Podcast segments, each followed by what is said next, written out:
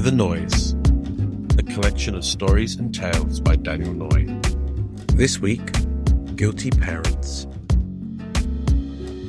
Hi, and thanks for listening today. I just wanted to share some context for this week's instalment of Hear the Noise. I've been working on a compilation of poems on the theme of parenting, specifically around the theme of guilt and not feeling like you're doing the right thing by your child, which I'm sure many parents listening will be able to relate to. I've got about 30 of these together now, and I wanted to share just five of them with you today. I've got three guests to read, not including myself, and the first poem is being read by my daughter. Look at me. Look at me, Mum. I have something to say. I can't tell you if you don't look my way.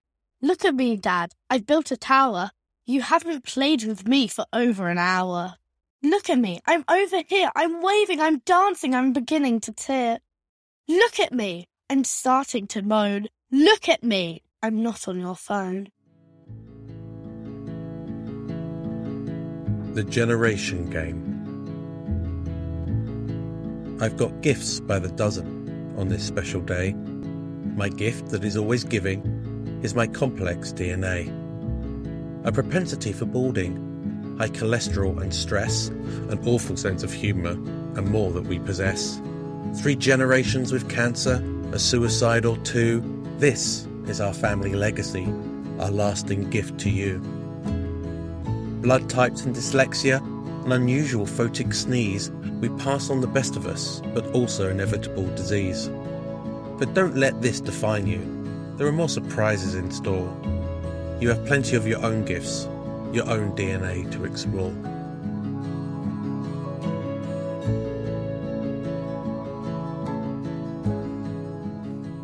Breaking the news.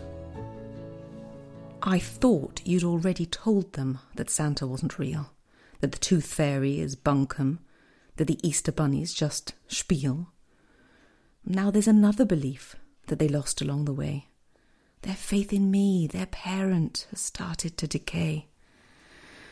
So now I'm the bad person. So I'm the destroyer of dreams.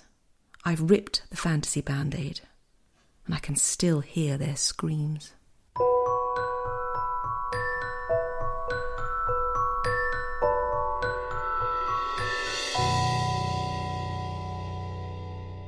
The babysitter.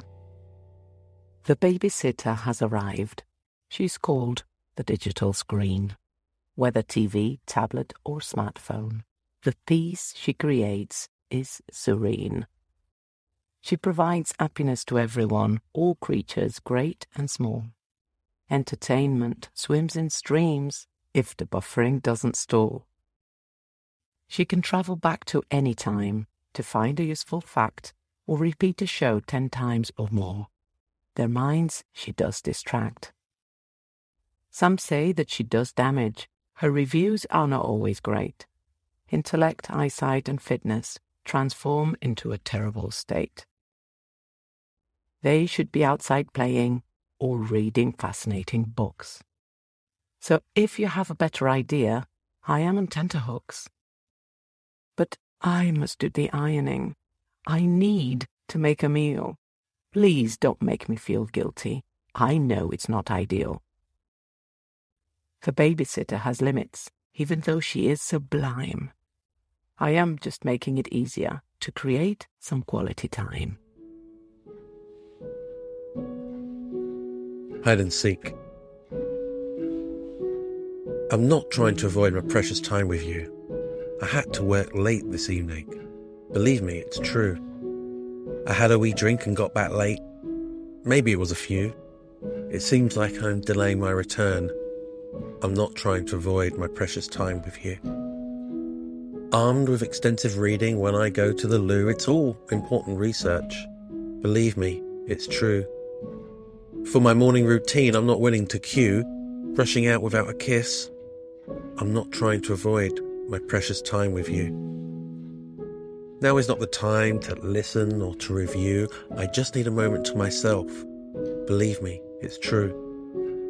Deriving love from my actions is hard to imbue. I am present in my heart, soul, and mind.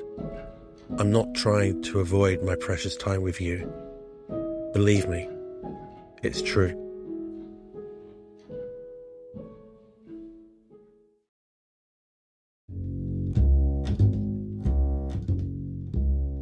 Guilty Parents. Written and produced by Daniel Noy. Read by Etta Rose Noy, Anna Moorby, Andrea Ferrando, and Daniel Noy.